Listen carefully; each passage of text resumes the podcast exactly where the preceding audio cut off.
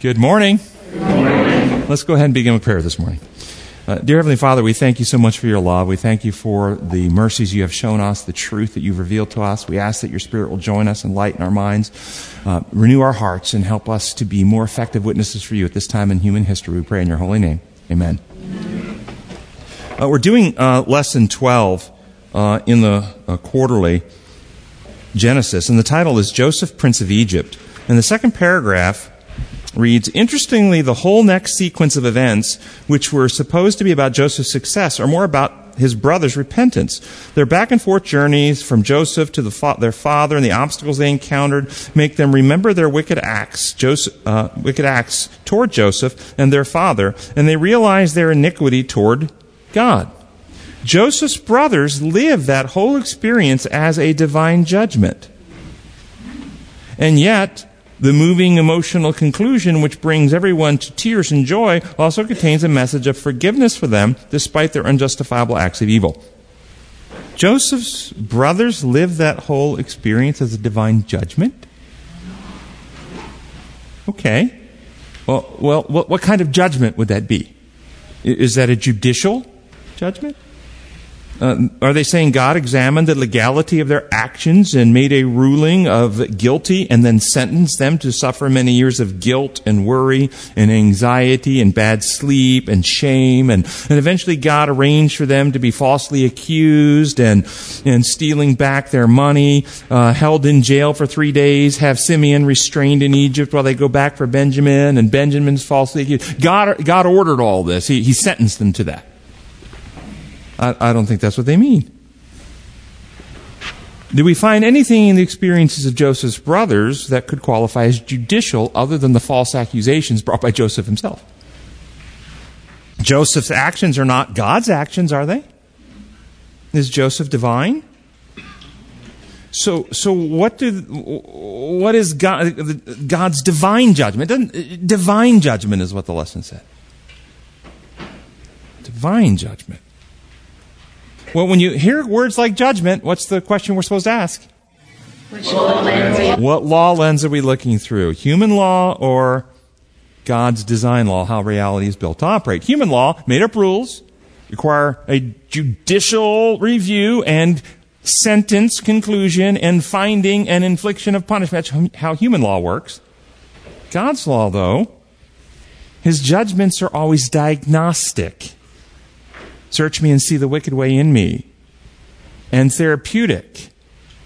I judge that this is the condition, this is what's wrong, and I judge that this is what will be most redemptive and healing, creating me a clean heart, O God. God's judgments are always diagnostic and therapeutic. So Joseph's brothers, if we say this was divine judgment, what kind of judgment was it? It wasn't judicial, was it? It was results of their choices. She said results of their choices. Can you think of a Bible verse that, that describes a law involved here? Whatsoever man soweth, that shall he also reap. What he sows, he will reap. Yes, that's a divine law. So what caused their guilt and shame and anxiety and fear? What, what was the cause of it? Wasn't it their sin against Joseph that caused that? And what caused them to be put through their trials with Joseph, being falsely accused and in prison? Wasn't this reaping what they had sown? In other words, uh, this isn't judicial punishment inflicted to pay for crimes. But it's because they treated Joseph the way they did that they revealed selfishness and untrustworthiness, abuse, jealousy in their own character. Joseph not being God, he can't read the secrets of their hearts. And so Joseph puts his brothers in situations that require them to make choices that reveal their character. And that was a direct fruit of the, the seeds they planted in Joseph's heart about themselves. They're reaping in that relationship what they sowed. Had, Joseph, had, had the brothers always treated Joseph with love and respect and self-sacrifice, and if instead of selling Joseph, if this is what happened, instead of them selling Joseph into slavery, uh, marauders came and, and grabbed Joseph, and the brothers saw it, and they, and they went to, with their swords to try to, to protect Joseph, but they were beaten back and, and left um, wounded beside the road, and Joseph is taken off into slavery while his brothers fight to save him. when the brothers come years later for food, would, would, the re, would their meeting have gone differently? They're reaping what they sowed into the heart of their brother by their betrayal of him. Joseph is a real historic person who did real historic things. We have a reliable history recorded in Scripture. However, these events also teach us the plan of salvation, the battle between sin, fear, and selfishness, righteousness, love, and trust. Joseph is a type of Christ that we've discussed. And in this scenario, in regard uh, to Joseph's actions, he's acting with diagnostic and therapeutic judgments toward his brother, toward his brothers. That's what he's doing. The difference between Joseph and Christ is that Joseph can't read their hearts, and so these are also informative to Joseph. Christ already knows our heart, so he doesn't do this to have us reveal to Christ the nature of our hearts.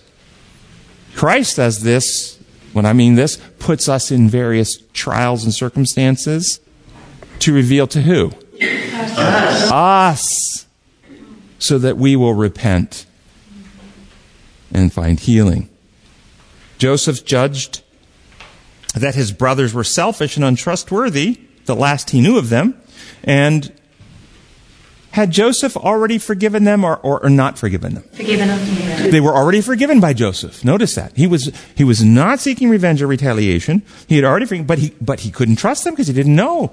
They're already forgiven by God, too. Let's make that clear. Yeah, and they were already, yes, but they weren't reconciled. so reconciliation, though, requires the offended person to have forgiveness and goodwill in the heart. But the offender has to repent from the evil in their heart so they become a trustworthy person. If, if, if the offender remains an enemy, even though you're not mad at them, there, there can't be reconciliation. Joseph judged that in order for him to know whether they were trustworthy, a trial was necessary. But this wasn't a jury trial. It was a trial of experience. They had to be tried by events to reveal their character. And each, I want you to hear me now. I got this in bold in my notes. Each and every one of us will be tried by life events also. Not a judicial trial. A life experience trial. We will be in circumstances in life where we will be tried and we have to choose. Whose methods do we apply to our life? God's or the world's? How do we treat others? As you've done it unto the least of these, you've done it unto me. In God's judgment, we are not tried in a courtroom. We are tried by life and our choices.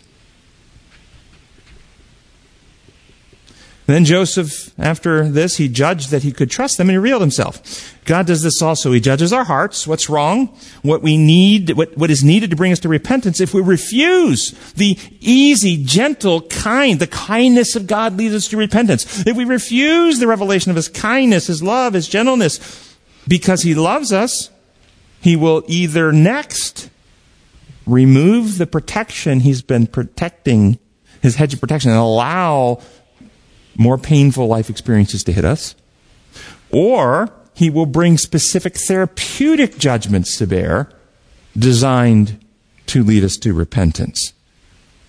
These are not judicial. They're therapeutic. Here's a quote out of a book called Patriarchs and Prophets. See if you agree or disagree with this quotation. How great is the long suffering of God toward the wicked the idol- idolatrous Philistines and backsliding Israel had alike enjoyed the gifts of his providence. 10,000 unnoticed mercies were silently falling in the pathway of ungrateful rebel- rebellious men. Every blessing spoke to them of the giver, but they were indifferent to his love. The forbearance of God was very, very great toward the children of men. But when they stubbornly persisted in their impenitence, he removed from them his protecting hand. They refused to listen to the voice of God in his created works. and the warnings, counsels, and reproof of his word. Thus, he was forced to speak to them through judgments. He speaks gently. We don't listen. He pulls back. So, little, little son, please, please, please don't touch the hot stove. I don't want you to get hurt, sweetie. I'm going to intervene. But, but eventually, okay, they touch it. They get burned. Pull back the protective hand. Eventually, you might have to speak with a more judgmental, judgments brought to bear, raising of the voice, maybe some warming, not of the heart, but of the bottom.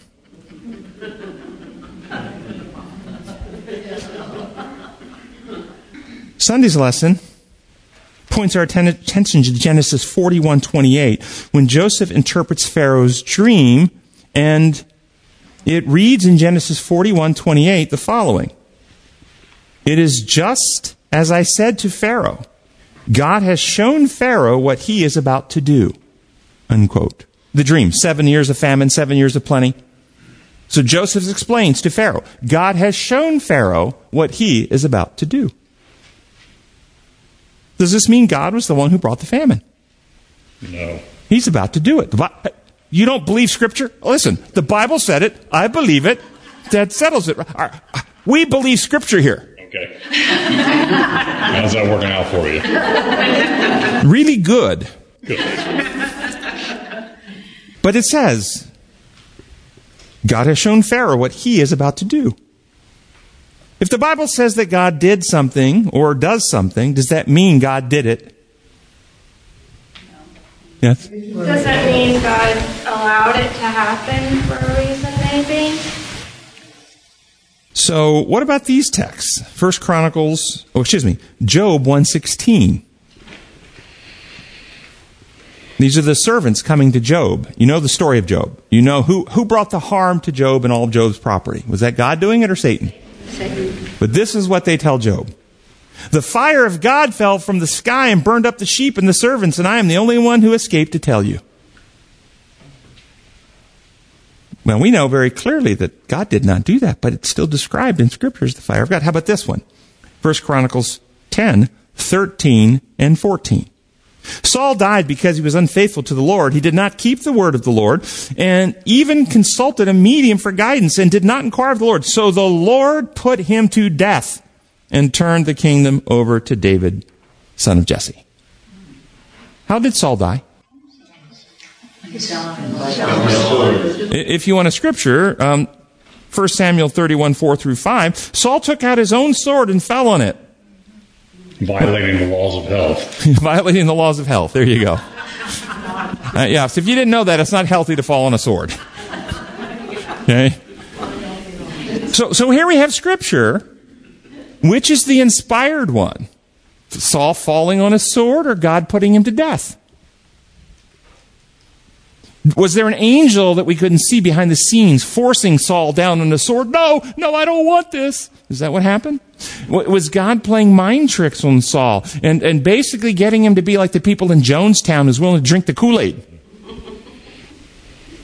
So he took his own life, but only after God manipulated his mind. Is that, is that what, what, what it means? Hmm. So when the Bible says that God was about to do this, does that mean God was the active agent in bringing the famine, or that God foresaw what was going to happen and sent a message of warning to protect from the famine? He understands climate change. He understands climate change. That's good. If we look at this strategically through the lens of the great controversy and the principles and methods of how God runs his kingdom and the laws upon which he runs it, the design laws and God's goals, we can put this into context. I think there's some clarity here. After Adam sinned in Eden, could any human being experience eternal life without Jesus? No. So Genesis 3:15, right there, still in Eden, the seed of the woman, the Messiah, is coming to crush the serpent's head. Messiah is promised right there. The rest of the entire Old Testament narrative, the whole focus of the Old Testament is fulfilling the promise of the coming Messiah to redeem the human race from the condition Adam put it in. That's the whole, that's why we focus where we focus. We don't focus on the Mayans and we don't focus on the Chinese, not because God didn't love them.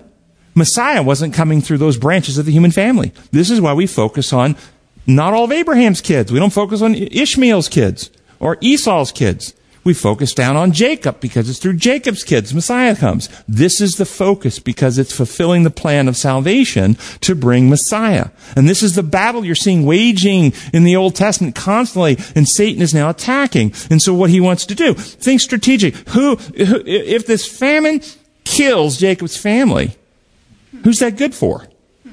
Satan. Satan. Satan is the one, in my view, that's behind this famine coming, but God in his foreknowledge foresaw what was coming and sent a message to protect and provide for that.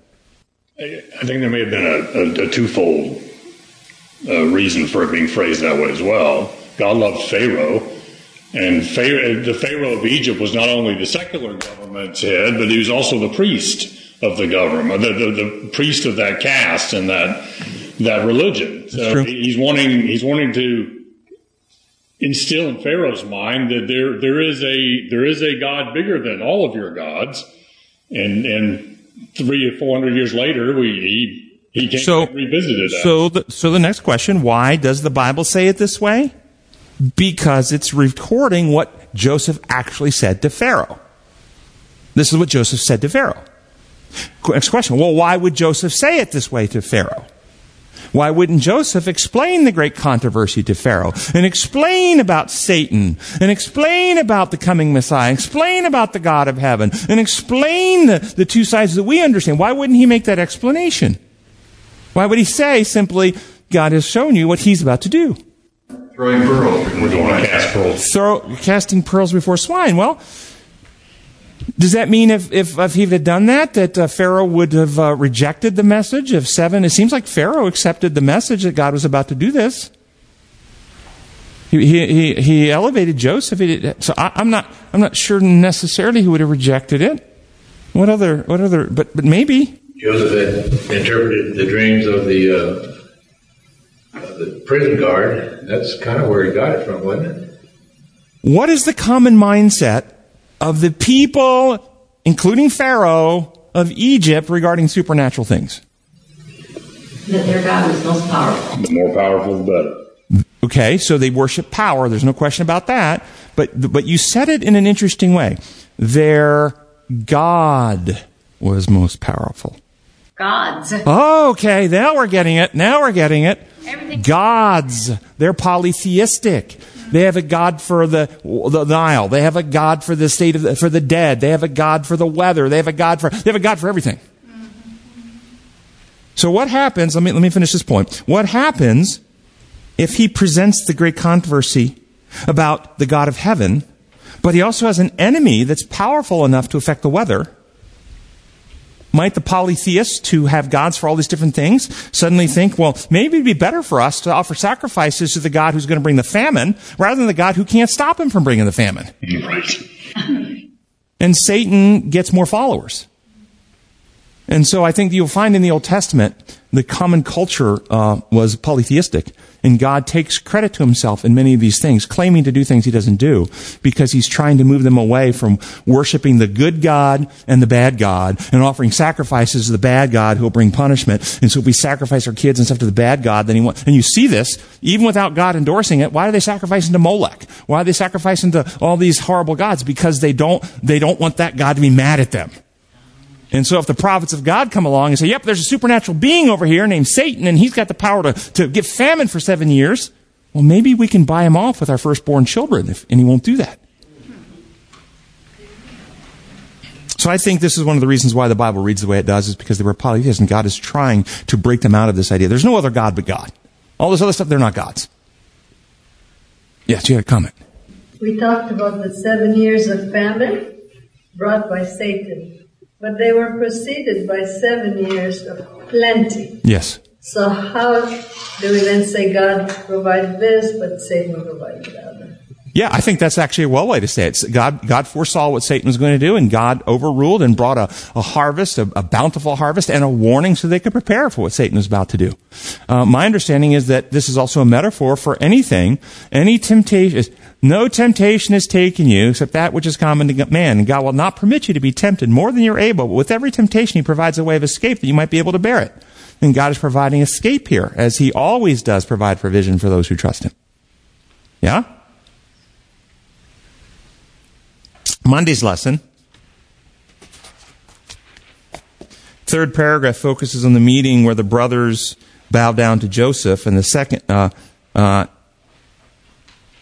which reads, Second, this uh, providential meeting was described as a response. The linguistic and thematic echoes between uh, the two events underlie the character of just retribution. Hmm. This is the meeting. They come down, bow down before Joseph. And the linguistic and thematic echoes between the two events underline the character of just retribution. Now, I'm not going to go through the whole story because you all know the story of what happened here. They bought the grain, the money's put back in the sacks, they get caught, they brought back. You, you know the whole story. I looked up retribution in the dictionary just to be sure I'm not going to misunderstand what they're trying to say. And the dictionary definition of retribution reads, requital according to merits or deserts, especially for evil. Something given or inflicted in such requital. Well, I said, well, okay, what's requital? You all know what requital, that's a common one. We use that one all the time. So I looked up requital, and this is what requital means. To make repayment or return for uh, services, to make retaliation, uh, avenge, to retaliate on a person for wrong or injury. That's requital. So just retribution then would mean that he's seeking retaliation and, avenge, and to avenge himself. When you read the story of Joseph and his brothers, their meeting, Joseph's actions, the outcome, do you see Joseph seeking retaliation to avenge a wrong, to make them pay? Do you see that anywhere? No. No, he wept. No. No. You see Joseph longing for reconciliation, a heart aching to reunite with his family, but unsure of whether he can trust them. So he creates scenarios so they reconveal whether he can trust them so he can be reconciled. There's nothing in here about this. What is going on that the lesson authors, and I use this word on purpose, pervert the scriptures like this? It's a perversion. It's an absolute 180 degree opposite of what actually happened. It's teaching a different mindset. One of imperial rules that require authoritarian infliction of punishment to pay back the wrongdoer for their wrong. This is human law construct. It's not how reality works in God's kingdom. Whoever wrote this has a wrong understanding of God's law. If we accept Satan's lie that God's law functions like human law, then we must believe that justice requires the lawgiver to use power to inflict punishment for law breaking. That's how human law works. If that's your premise, then God is always the source of pain, suffering, and death inflicted for sin. The Bible is very clear. Death does not come from God. God is the source of life. Satan is described as the murderer from the beginning. Satan is described in Hebrews as the one who has the power of death, and Christ came to destroy him who holds the power of death, that is the devil. Sin, the wage of sin is death. Sin, when full grown, brings forth death. Those who sow to the carnal nature from that nature reap destruction. The Bible is clear. God is not the source of death. It does not come from Him. But when you hold the lie of Satan in your mind about how God's law works, you end up teaching that God is the source of death to punish sin. This is Satan's greatest achievement, in my view. His greatest achievement is to embed people who believe in, in God with the lie about how God's law works. So they actually go around promoting a false view of God while they claim to be honoring God, such that they could crucify the Son of God, want him off the cross to go home and honor God. Because the one they crucified, they claim, broke the law, and you must punish lawbreakers. Bottom gray section reads, Most of us surely have done things for which we are sorry. How can we, to whatever degree possible, make up for what we have done? This language, in my view, is ambiguous, meaning it could be understood in a way that's actually beneficial and helpful but it also could be understood in a way that fuels Satan's methods and practices. Let's look at the healthy way to understand it, the law lens of design law. Uh, sin damages the sinner, and it also damages, you can injure and harm people when you sin others. Thus, if we truly repentant, we want to mitigate the harm that we've caused other people, and we seek to restore what we've taken if it's possible. But the motivation is for their best interest, not to make ourselves feel better that we've done a good thing, so we've kind of, you know, taken care of it because we did what we needed to do, so we could be good. No, it's for their best interest. Thus, if you look at the 12 steps of Alcoholics Anonymous, steps 8 and 9 uh, read the following. Step 8, made a list of all persons we've harmed and became willing to make amends to them all. And then step 9, made direct amends to such per- people wherever possible, except when to do so would injure them or others. Right. And that's right. That's exactly right. When you're really caring about the other person, sometimes you don't seek to make amends because to do so would inflict yourself upon people who would only be more traumatized by your presence. So that's a healthy way to understand it. But this could also be understood in an unhealthy way through imposed law.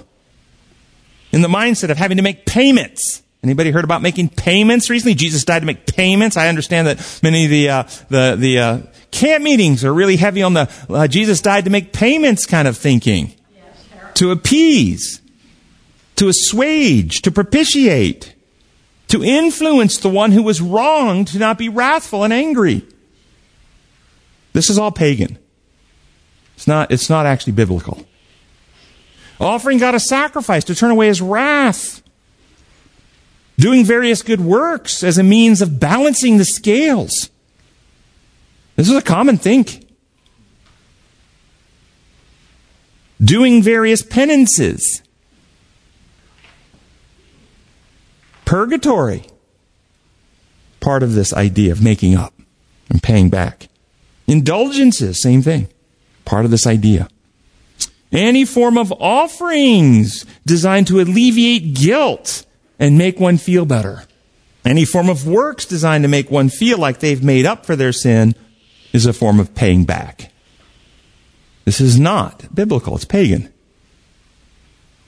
Tuesday's lesson, I'm kind of moving because I really want to get to Wednesday's lesson.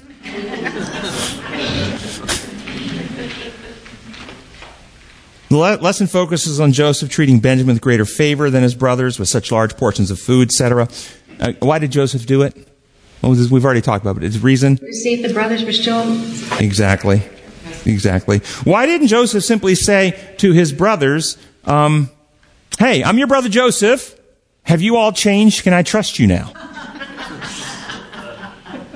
And if they said, Oh, Joseph, yes, yes, oh, yes, you can trust us, we'd never do anything like that again. Which is almost certainly the response they'd get in that circumstance, isn't it? Uh, so why didn't he do that? To see their heart, to see how honest and true they were now. They changed. They- oh, so are you saying people can say things out loud that are not necessarily reflective of who they truly are? Are you saying that could happen? It can happen. Yeah, yes. Create situations where they could look back and, and say, hey, we did this, you know, we to reflect, you know, to, to help them to reflect on what they did, even though they were changed. Do you know, yeah, do you know how many people today have absolute incapacity. Incapac- Jesus talked in his day about the blind leading the blind. These weren't people who were visually blind. These are people who have no discernment. They can't see. In our society today, every single day, I see so many people who simply believe because somebody charismatic or somebody in a position of authority has made a claim or a proclamation and said it some, some news anchor, some politician, some government official has made some proclamation. Well, the CDC said, the FDA said, so and so politician said, yeah, they did say it. But is it true? And there's no, there's no discernment whatever. They just believe. Can we rely on what people say when we don't have a track record of their reliability? No. Worse, can we rely on what people say when we do have a track record of their unreliability? I mean, seriously, it's amazing to me if you look at the unreliability of what we have been fed from our national media sources the last several years, and how many people still believe it and listen to them. Yeah. It's unbelievable. The mature are those who develop by practice the ability to discern right from wrong. Hebrews 5:14. The immature, they're still on milk waiting for someone to feed them, spoon feed them the answers. Can you, though, have somebody who's truly trustworthy? In other words, trustworthy in heart. They care about you. They, they love you. They want only your best interest. And, and, and you're sure of that. It's, it's not fake. If you had somebody like that, does that mean you could trust their recommendations and follow their guidance because you know they love you? No. They're human. They may have wrong information. They may have a wrong perspective. They may have done the calculations and come to the wrong answer. They told you that they balanced your checkbook and you had 3000 in it. Uh, uh, that doesn't mean, and, and, and they honestly believe that and they did their best, but they're not very good in math and you only had 300 in it. You can't trust the, the, the bottom line there. Not because they're trying to deceive or trying to harm. The point being is, Romans 14, 5. Every person must be fully persuaded in their own mind. You must understand the issues and come to your own conclusions. So, yes, hear and think, but understand people stand in different positions. They process information differently. They, they may, with all innocence, come to a, a, a false conclusion without any malice whatsoever. Isn't that true? Yeah. Wednesday's lesson. Now we're going to get some fun stuff. Third paragraph reads, uh, and this is the title lesson is the divination cup. You remember the cup that was put in Benjamin's bag was the cup of Joseph's divination. Divination. Spiritual fortune telling, reading the tea leaves, uh, looking in your crystal ball, uh, trying to discern the secrets of what other people are doing. This is divination.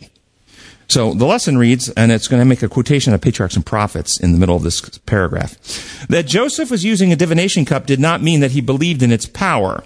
Joseph, and here's the quote, had never claimed the power of divination, but was willing to have them believe he could read the secrets of their lives. Unquote. Now, let's actually go to scripture. Uh, first off, aren't we relieved to read from the commentary here called Patriarchs and Prophets that Joseph did not practice divination or any types of spiritualism or fortune telling or black magic? Aren't we, aren't we relieved to, to, to, to know that? Yes, we are. but what transpired here is a little more than the way it was described. Here's what Joseph instructed his servants to say to his brothers when they pulled his cup from Benjamin's bag. Quote Genesis 44 5. Quote, Isn't this the cup my master drinks from and he also uses for divination? Unquote. So this isn't merely allowing the brothers to come to their own flawed conclusion. It is purposeful planting the idea for misdirection and misleading their minds. Isn't this a form of deception to tell them it's a cup of divination that they wouldn't have known when he wasn't actually practicing divination? If it's deception, is it wrong? Is this sin? Oh, I have some more. So maybe just pause on that. We'll come back to it. Do we have any examples of people working with God or for God who actually actively deceived or lied? Okay, that's the first one that comes. Rahab hid the spies and lied, and of course she's in the lineage of Christ, and, and she's also in the Hall of Faith in Hebrews. Uh, but let's move past her. What about prophets of God, inspired of God, who purposely misled and deceived? Well, let's look at 1 Kings 20. 1 Kings 20, uh, verse 35 to 43. This is from the NIV. By the word of the Lord, one of the sons of the prophet said to his companion, Strike me with your weapon. But the man refused. So the prophet said, Because you have disobeyed the Lord, as soon as you leave me, a lion will kill you. And after the man went away, a lion found him and killed him. The prophet found another man and said, Strike me, please. So the man struck him and wounded him. Then the prophet went and stood by the road waiting for the king, Ahab, King Ahab. He disguised himself with a headband down over his eyes. As the king passed, the prophet called out to him, Your servant, speaking about himself, your servant went to the thick of battle. And someone came to me with a captive and said, Guard this man. If he is missing, it will be your life for his life, or you must pay a talent of silver. While your servant was busy here and there, the man disappeared. That is your sentence, the king of Israel said. You have pronounced it yourself. Then the prophet quickly removed the headband from his eyes, and the king of Israel recognized him as one of the prophets. He said to the king, This is what the Lord says. You have set free a man I determined should die. Therefore, your life for his life, your people for his people. Sullen and angry, the king of Israel went to his palace in Samaria. Did the prophet lie here? Had he gone to battle? Had he been given someone to watch? Had he let that person escape? Had he been threatened with, with a, a life or a fine if he'd let that, had any of that happened? Hmm. Was he deceiving Ahab? Was it sin? Well, let's go to another one. We'll, we'll, we'll wrap these up. Let's go to another one. How about 1 Kings 13, where Jeroboam was uh, confronted by the prophet of the Lord, prophesying about the birth of Josiah, and Jeroboam reaches out his hand to grab the prophet. His hand withers, the altar splits in two. You know the story. Jeroboam asked the prophet to pray for his hand to be restored, and he did, and it was. Jeroboam wants to treat the prophet to a grand feast, but the prophet replies that the Lord has instructed him not to eat bread or drink water or return by the same way. He must go home uh, without bread and water and, and go a different way. But on his way back, he met an older prophet. And this is what happened. I'll read it to you from uh, 1 Kings 13, 15 through 32. So the prophet said to him, Come home and eat with me. The man of God said, This is the young prophet who confronted Jeroboam. The man of God said, I cannot return back to you. Uh, back, I cannot turn back and go with you, nor can I eat bread or drink water with you in this place. I have been told by the word of the Lord, you must not eat bread or drink water there or return by uh, the way you came. The old prophet answered, I too am a prophet, as you are. And an angel said to me by the word of the Lord, bring him back with you to your house so that he may eat bread and drink water. Next words in scripture. But he was lying to him. So the man of God returned with him and ate and drank at his house. While they were sitting at the table, the word of the Lord came to the old prophet who had brought him back cried out to the man of God who had come from Judah, This is what the Lord says. You have defied the word of the Lord and have not kept the command of the Lord your God gave you. You came and ate bread and drank water in the place where he told you not to eat and drink. Therefore your body will not be buried in the tomb of your fathers. When the man of God had finished eating and drinking, the prophet who had brought him back saddled his donkey for him. As he went on his way, a lion met him on the road and killed him, and his body was thrown down on the road with the donkey and the lion standing beside it. Some people who passed by saw the body thrown down with the lion standing beside the body, and they went and reported it to the city where the old prophet lived. When the prophet who had brought him back from the journey heard of it, he said, it is the man of God who defied the word of the Lord. The Lord has given him over to the lion, which has mauled him and killed him, as the word of the Lord had warned him. The prophet said to the sons, Saddle the donkey for me. And so they did. Then he went out and found the body thrown down on the road with the donkey and the lion standing beside it. The lion had neither eaten the body nor mauled the donkey and brought it back to his own city to mourn for him and bury him. Then he laid the body in his own tomb, and they mourned over him and said, Oh, my brother. After burying him, he said to his sons, When I die, bury me in the grave where the man of God is buried. Lay my bones beside his bones. For the message he declared was the word of the Lord against the altar of Bethel and against the shrines of the high places in the towns of Samaria and will, uh, will certainly come true. Don't understand it at all. Don't understand it at all. Was it sin for the older prophet to lie to him? Was the older prophet a false prophet, or was this a true prophet? False? Then why did it come true? What he said would happen to the young prophet. Did it sound like the old prophet had animosity toward the young prophet? Or he respected and admired him? Wanted to be buried with him? Did it sound like God was involved or not involved when you have the lion and the donkey standing by and the lion leaves the donkey alone the donkey doesn't run away? It says it repeatedly. Is that natural? You, if you had a lion come near a donkey, does the donkey just stand there calmly? it does not. So does it sound like this was a natural event? No, it doesn't. I'll keep you cogitating on that one. Here's another one. First, uh, First Kings 22. The setting is Ahab meeting with Jehoshaphat, trying to get Jehoshaphat to join him in attacking Ramoth Gilead. The prophet Micaiah is called because all the prophets of Baal have said, yes, you'll win, you'll win, you win. And Jehoshaphat says, well, is there a prophet of the Lord? Well, I hate the prophets of the Lord, Ahab said, because they always say bad things about me. So they call Micaiah. And Micaiah comes and here's what the scriptures read. Micaiah continued. Therefore, hear the word of the Lord. I saw the Lord sitting on his throne with all the host of heaven standing around him on his right and on his left. And the Lord said, Who will entice Ahab into attacking Ramoth Gilead and going to his death there?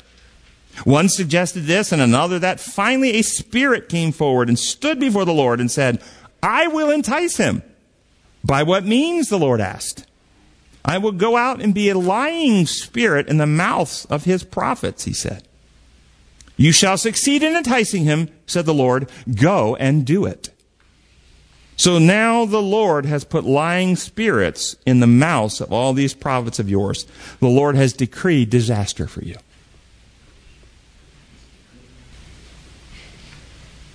You all look stunned. Does the Lord lie? Does the Lord send lying spirits? Don't you believe Scripture?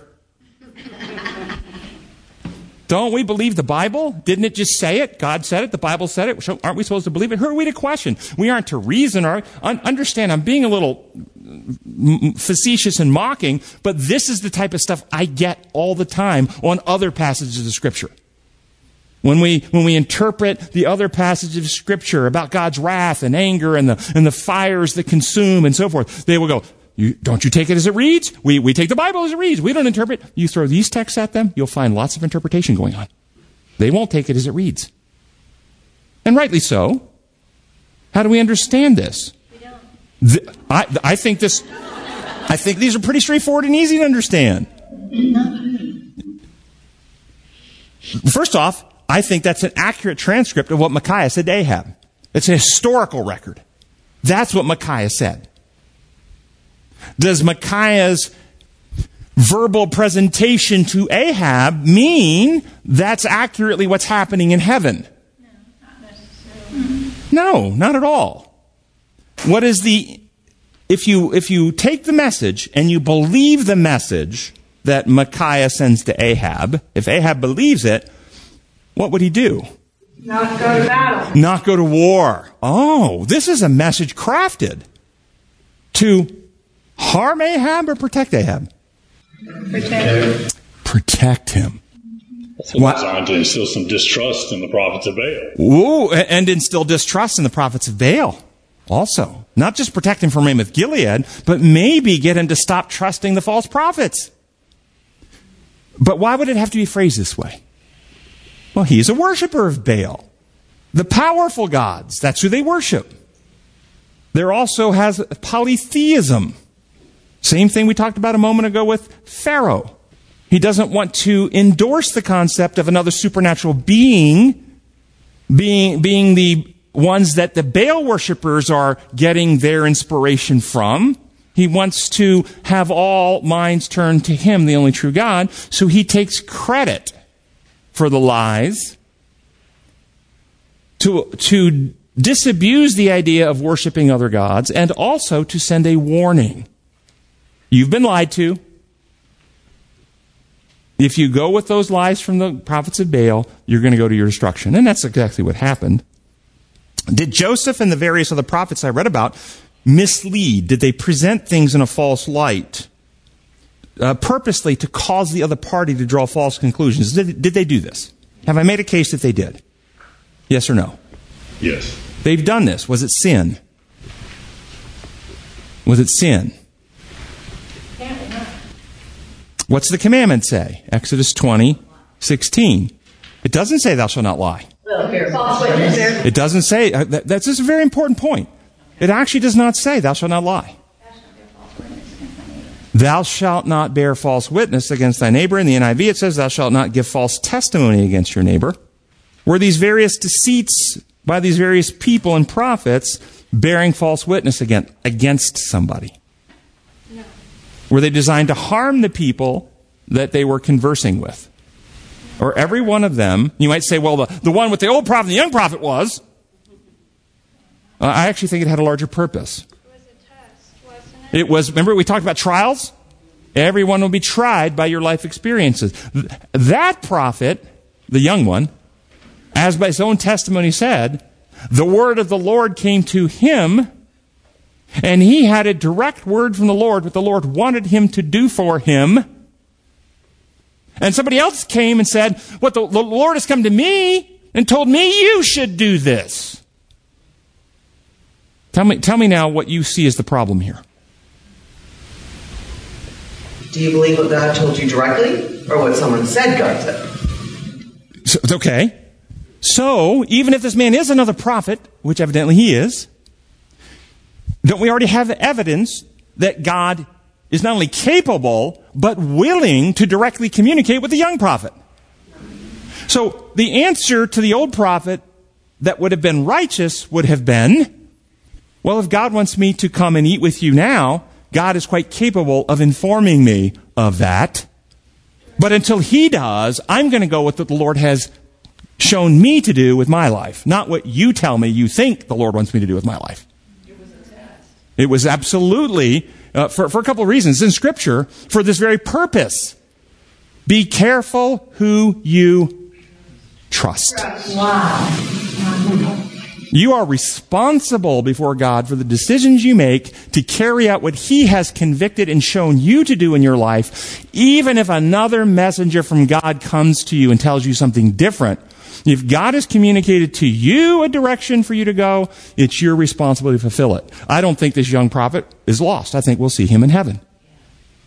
And he loved the Lord enough that even though he made this mistake here, when we get to heaven, he will be happy his life got to be used for this lesson so that others will learn it and not be duped by charismatic or even messengers from the Lord. George. You got a little of my thunder, but I'm not sure if Ahab's going to be saved or not. To see the efforts that God goes to to try to make sure he has a makes a good choice, because even as Ahab's dying, maybe he surrendered, maybe he didn't. But I love the part how you know this young prophet may be there, and we'll learn by his mistakes. It's like we learn from David's mistakes and Adam's mistakes. So it's neat to see how God is such a hound of heaven, trying to do whatever it takes so we will make the right decision ultimately. Do you remember when Nathan went to King David after the Bathsheba incident? He told him a story about a poor man with one little ewe lamb and a rich man who took it and slaughtered it for a feast. Remember? Was he telling the truth? Did that actually happen, as far as we know? No, he made up a story. But was he bearing false witness against David? He was bearing false witness against David when he told the story? No. No, he was not bearing, he was not breaking the commandment. Uh, notice every one of these deceits were actually to help uncover corruption in the minds of the person. Help them see through the corruption in their own mind or heart. That's what they were for. Is there a difference between the, these deceits told by the prophets that I've read in Scripture here and the, and the falsehoods or lies told by Simeon and Levi at Shechem? Do you remember those lies? We talked about it. Dinah gets uh, sexually assaulted by Shechem at Shechem. Shechem is the man. Shechem's the city. okay. And then Shechem, the young prince, is repentant, and Dinah evidently wants to stay because she voluntarily stays in the city with him, and, and he, he wants to marry her and make her princess, and, and he goes to the family and offers what do whatever he can, but whatever bride price you want, do whatever. And they say, "Oh yes, we'd love to have you, but you'll have to be circumcised, and all the men will have to be circumcised." Remember the story. And then after the third day, when they're all in fever, uh, Levi and uh, Simeon went in and killed all the men and took all the women and children as captives, as slaves, and took all their property. What was the deceit told by Simeon and Levi the same as the ones you heard from these prophets? No. What's the difference? They were out to harm them. They were out to harm them. These were deceits told to exploit, to take advantage, to hurt, to harm. What about truth telling? Can truth telling, actual, factual truth telling, be sinful? Yes. Can people tell truths for the purpose of causing harm, injury to another person's reputation for evil purposes, but their truths being, I'm just speaking the truth. well, you guys know that I'm a psychiatrist. And you all know that I have an ethical, moral, and legal responsibility to keep confidences that are told to me. You all know that, right? Including whether someone's my patient or not. I don't disclose that information. They get to disclose it, but I don't disclose it. I remember one time I was in the mall and, uh, and saw somebody in a store and, uh, Dr. Jennings across the mall. I mean, bigger room than the doctor. That's my psychiatrist. okay. They're certainly free to do that. But I am not. Am I? So I don't, re- I don't even say hi to people that I recognize there's my patients when I'm out. I ignore them.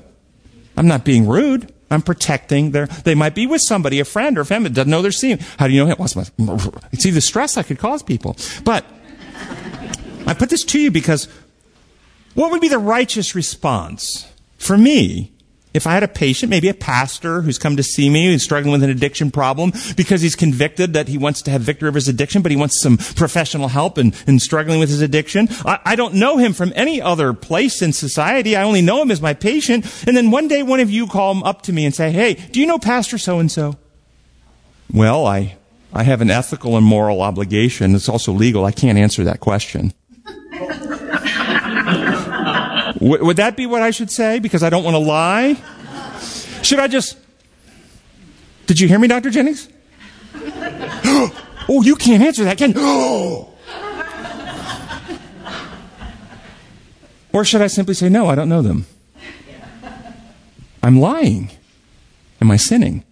No.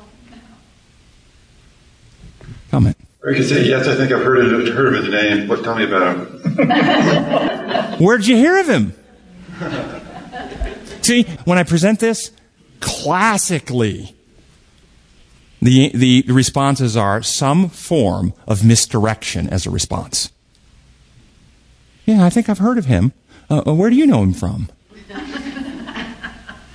Some form of misdirection is the answer. Well, let me read you the, uh, a quote out of Sons and Daughters of God. See if you agree or disagree with this description.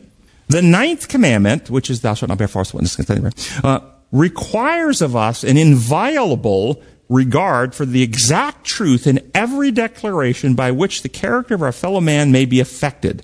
The tongue, which is kept so little under the control of the human agent, is to be bridled by strong conscientious principles, by the law of love toward God and man.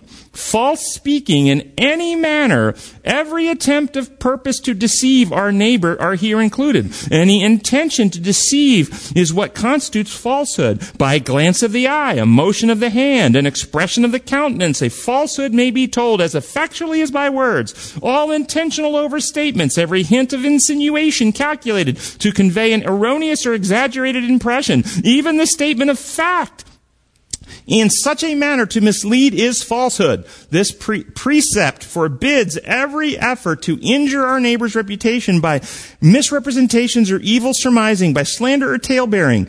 Even the intentional suppression of truth by which injury may result to another is a violation of the ninth commandment. now, don't you feel a lot of loopholes were left there? So, what do you think about this? Uh, tending to want to like nuance it some way. What do you think about? So if you take this description as this encompassing, all-inclusive description of violations of the ninth commandment, then did Joseph and all those prophets break it? Yes. Any other thoughts? I have, I have one vote for yes. According to that, it sounds like it. The answer is no, according to that. Yeah, it's, an attempt to damage. Because twice in here she said, every declaration by which the character of our fellow man may be affected, or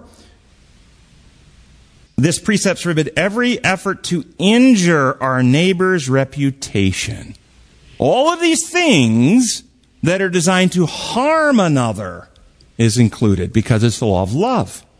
But when I say no, in the circumstance that I gave you, that is not designed to harm, that's designed to protect. And in fact, if I said yes, that would harm my neighbor's reputation. And that's where she meant even truth telling that harms breaks the ninth commandment. That's what she said. Truth, factual truth telling that, that harm or injure break the ninth commandment of bearing false witness. Gotta keep your mouth shut. Is it like Satan telling Saul the truth in the form of Samuel as a ghost, or is that a different? Well, so he didn't tell him the truth. So you will go to battle and you and your sons will die. Go read Prophets and Kings on that. He didn't tell the truth Okay. because he can't tell the future. He doesn't know the future. True. He, he, He can reason from cause to effect. He, what he told was a message designed to discourage and dishearten. That, and to eventually injure. that became a self-fulfilling prophecy. Okay. Okay? That's what it became. But it wasn't the truth because he didn't know the future. Fair enough. And what would have happened if, if after that Ahab would have gone back, truly repented, called for the prophet Samuel, um, asked, uh, Saul. If Saul would have gone and if, yes, if King Saul went back and, and repented and asked for the prophet Samuel and truly had a change of heart, and then uh, and then asked the Lord uh, whether they should go, and the Lord now says, "Now, yes, you will go with my might." That we saw many times. The Lord didn't go with them, and then He did. Okay, then the outcome is different. So, that, I don't think he, he was telling truth. I think he was purposely deceiving there to discourage. Okay. So lying is okay as long as it doesn't hurt anyone. So lying is okay as long as it doesn't. So I was afraid somebody was going to draw that conclusion.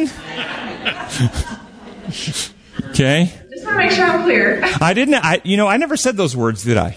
No. Lying's okay. What? It's it doesn't hurt anyone You said for protection. for protection. There are circumstances. Uh, let me tell you, every one of you lie all the time. Understanding an intention to deceive what people think about you or others. When you put makeup on, you're lying. You are. We've been over this. You are lying. You are presenting yourself with a false face. It's true. You're covering up things you don't want people to see about you. It's a form of deception. Back, no, you, you may, you may think I'm being extreme, but it's true. You don't want people to see you the way you see yourself in the mirror. And so you present yourself in a way to be seen differently than you truly are. And, and back in the 16 or 1700s in Britain, they actually passed a law uh, making it illegal for women to wear makeup because men were marrying these women and they got home and found out they weren't exactly what they looked like. Truly. It's true. Same thing's true about wearing clothes. Okay? touche. She says same thing's true about wearing clothes. Okay? I guess it depends on what you're covering. but but the bottom line is it, it is really about as far as I can tell, and this this conversation is for the mature, it's not for the immature. The child will take this and say, now it's okay for me to lie. No. It's okay for you to have an honest heart of integrity that seeks to always bless God and bless other people. Okay, that's what it's about. You can't make a rule up. When you once you go down rules, the rules are Satan's Satan's domain. The principles and the designs of God, loving God and loving others, are God's domain. And you will find circumstances in life where it is like the one I gave you. I think it is absolutely righteous in those circumstances for me to say, no, I don't know that person. Even though it's factually not true. I could contextualize it in my mind. I don't know them socially, and I know that's what you meant. So therefore, I'm not lying because you weren't asking if I know them as my patient. That's not the question. I infer that what you were asking if I know them in the community. Okay, that's that's okay. That's what we do. And if you need to do that, great. But the the bigger principle is to love your neighbor and to not do things that will harm them in any willful or volitional or purposeful act. That's the bigger principle here. And then you seek to redeem them by bringing them back to Christ. And all these stories I told you about the prophets, that they told these little deceptions, or Joseph did these deceptions, what was the purpose of the divination cup and this idea? It was to get them to believe he knew something and that they couldn't argue their way out of it. That's what it was about, to test their characters. And it ultimately brought them to redemption and reconciliation. Well, we don't have time for any more, so we're, we're over time. Let's, let's close with prayer. Gracious Father in heaven, we really do want to grow to be like you, to be people who are consistently reliable and honest in heart and in motive, seeking to honor you, uplift you, live your kingdom, and, and, and love our neighbors to do what's best for them. This, this requires wisdom in circumstances on what are the best responses to give in any particular moment. And we can't set rules for that, but we can have our hearts set right with you so that we're always seeking to honor you and love our neighbors. And we ask for that now. Give us wisdom as we, uh, as we go out this week to be representatives for you in this world. And pray avenues will open up that the final message of mercy will lighten the world and you'll come soon. We pray in your holy name. Amen. Amen.